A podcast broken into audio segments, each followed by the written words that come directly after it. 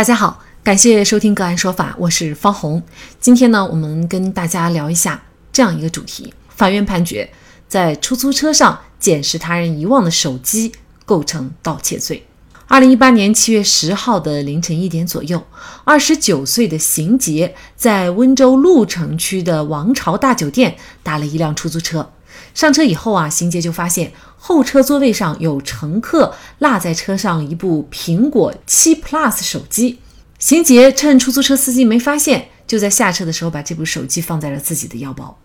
案发以后啊，公安机关追回了这部苹果手机，并且发还给了失主潘某。而邢杰呢，被行政拘留了十二天以后，又被刑事拘留。公安机关最终以盗窃罪对。邢杰进行了立案侦查。那邢杰觉得失主遗失在出租车后座的手机呢，是遗失的物品，处于没有人保管的状态。那么公安人员找到他以后，他又主动的归还了手机，自己的行为不该构成犯罪。那这个案件，浙江省温州市鹿城区人民法院审理认定啊，邢杰犯盗窃罪，单处罚金人民币五千元。邢杰对判决不服，又提出了上诉。二审法院驳回了他的上诉，维持原判。邢杰拿了别人遗忘在出租车上的手机，为什么会构成盗窃罪？捡来的东西都会构成盗窃罪吗？就这相关的法律问题，今天呢，我们就邀请北京盈科上海律师事务所高级合伙人、扬子鳄刑辩联盟主席周晓杨律师和我们一起来聊一下。周律师您好，方红您好。嗯，感谢周律师。那么有了这样的一个判决呢，可能很多网友就不淡定了啊，就是是不是只要捡到了别人遗失的物品，就有可能构成犯罪呢？比如说邢杰，他为什么会构成盗窃罪？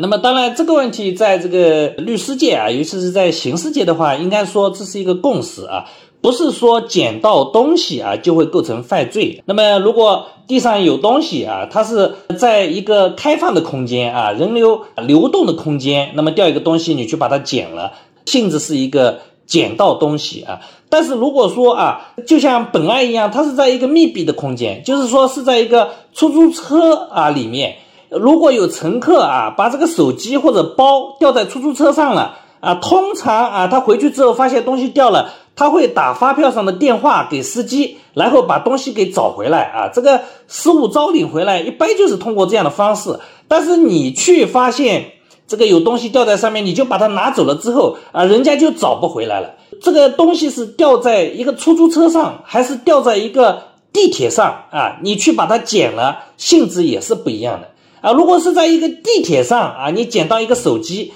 那么，因为呃，地铁它是一个开放的空间，人员流动非常大，那么可能就很难有这个呃地铁的管理人员能及时发现啊，把它保管起来，作为一个临时的一个开管再有关系。那么这个可能啊，你把它捡走了，这是一个这个捡的一个性质。当然是说地铁上啊，如果捡到手机、捡到东西，当然也要交给警察。但是我们就是从刑事的角度来进行评估的话啊，主要是要来看啊。这个东西它脱离主人的管理之后，是不是会有另一个自来而来的管理人出现啊？那么出租车啊，它自来就会出现一个自来而来的管理人，就是出租车司机。比如说一个小饭馆里面啊，你去吃完饭啊，邻座的包掉在桌上了，你去把它拿走了，也有可能会构成盗窃。为什么呢？因为这个包如果主人发现不在了，他想到在哪个饭馆吃饭的，他会回去找回来问老板。呃，老板会说，哎，我们发现掉在这，帮你放起来了。正常是呃这样的一个情况啊，你把它拿走了，这个其实是符合秘密窃取的相应的特征的啊。再举一个例子，就好比啊，一个人啊，他拿着一叠钱在马路上走，结果风来刮跑了，这个钱如果刮的满天到处都是啊，已经不在他自己能找回的这个控制范围之内了。那么你如果地上见到，那你去把它捡起来了，那这个性质应该是属于呃捡。但是如果说这个风啊把这个钱吹得离他十米以内，然后呢风就没有了，他自己一张一张能够呃把它全部捡起来的，但是你就趁他不注意啊，把他转过身去的地上的钱捡起来，然后拿走了，那这个可能就是盗窃的性质啊，就是同样的啊这样的情况，你要去看就这个财物。啊，一个是不是在这个主人的控制范围之内？另一个就是如果不在这个财务主人的控制范围之内，是不是能够自然而然的产生一个临时的一个管理人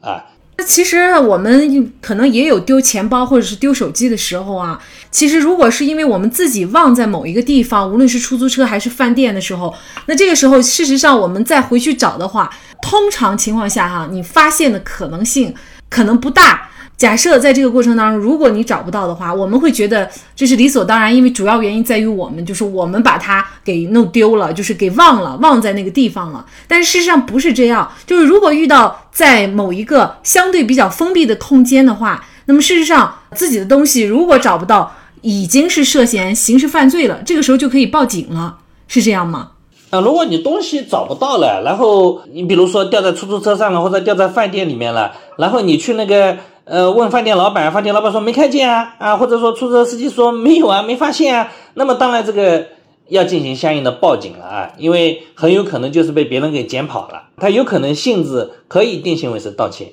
其实就拿我自己来说啊，我自己背着包，然后背着包呢，带孩子在楼下的这个游乐呃游乐园玩儿。玩儿的时候呢，因为这个包非常重，里面有各种电脑啊、手机啊等等，我就挂在了这个呃游乐场的有滑梯上面，那陪孩子玩儿。那当时呢，我觉得是在我的控制范围内，而且呢是小区内部的游乐场啊，人也不多。那后来呢，呃，发生一点事情，我就走了，带着孩子走了，我就忘记了我的包了。后来我回来以后，假设。当时啊，呃，有人拿走了的话，那么是不是这种情况，它也会构成盗窃呢？哎，这种情况很有可能会构成盗窃啊。就像我的话，经常去那个跟你这种情况比较类似，就是去篮球场打篮球。打篮球的时候，因为手机不能放在这个身上，就会放在篮球架下面啊，或者放在那个篮球场边上。其实大家的手机啊、钱包啊都放在篮球场边上，因为打篮球方便。打完之后，我们会去把东西在。全部拿起来，这个放到身上的。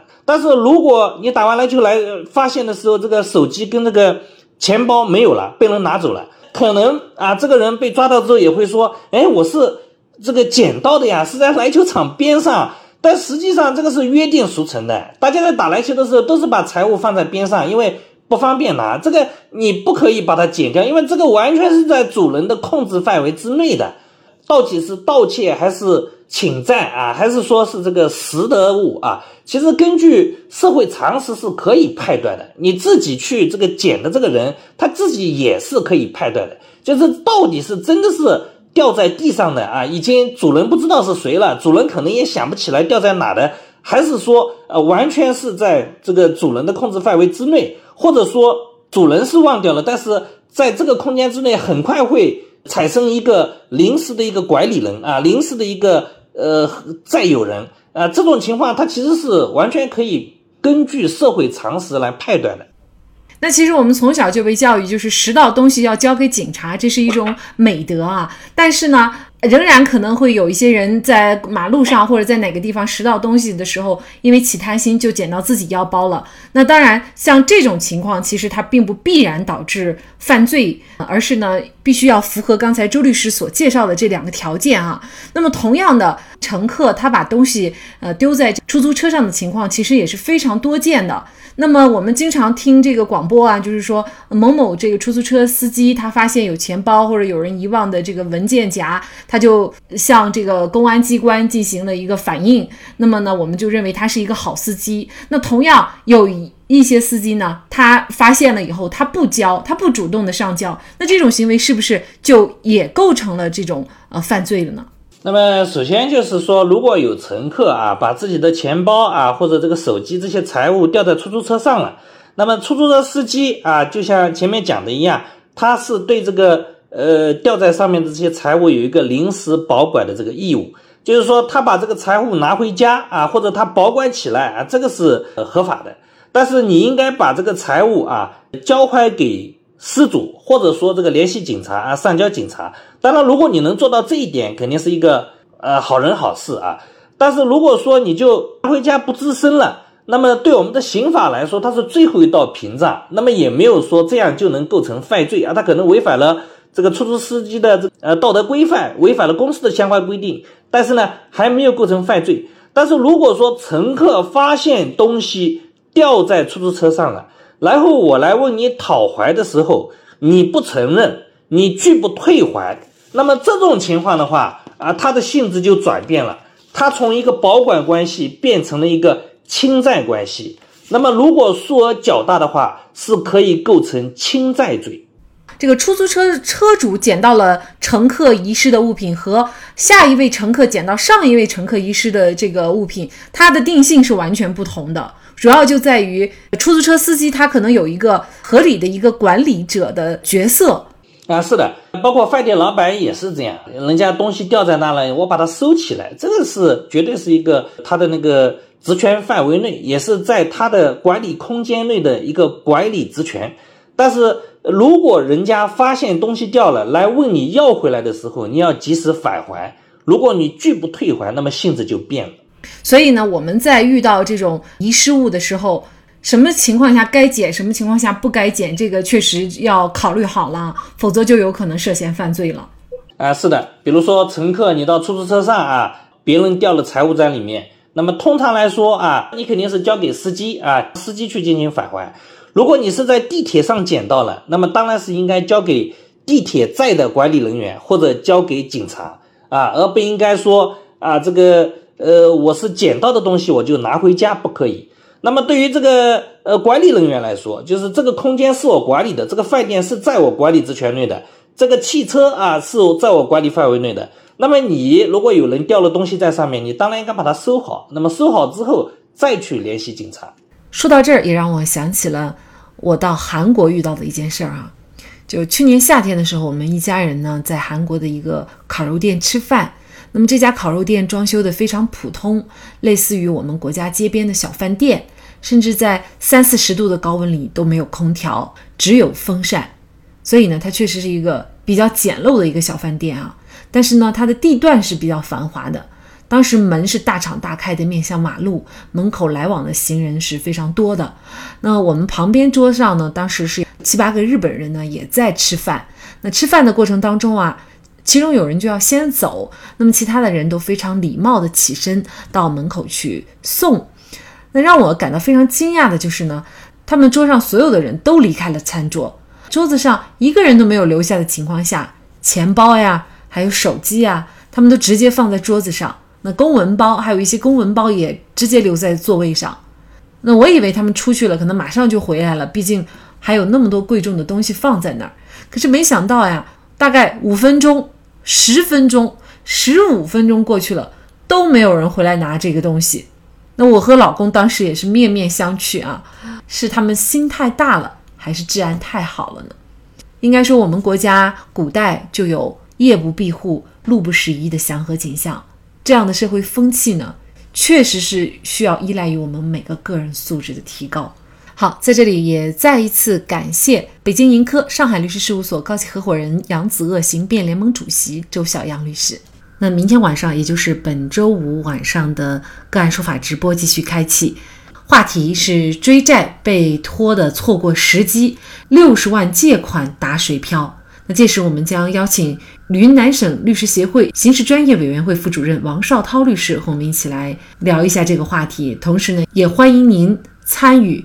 跟我们一起聊聊您的那些要不回以及难要的债。那么大家如果想获得我们节目的图文资料，欢迎您关注“个案说法”的微信公众号，在历史消息当中就可以找到这期节目的全部图文资料。那么大家在生活工作当中遇到一些法律问题呢，也欢迎大家向我们进行咨询。您可以添加幺五九七四八二七四六七这部手机号码的微信号，就可以找到我们。他们都非常的资深、专业和负责人。感谢您的收听，我们下期节目再见。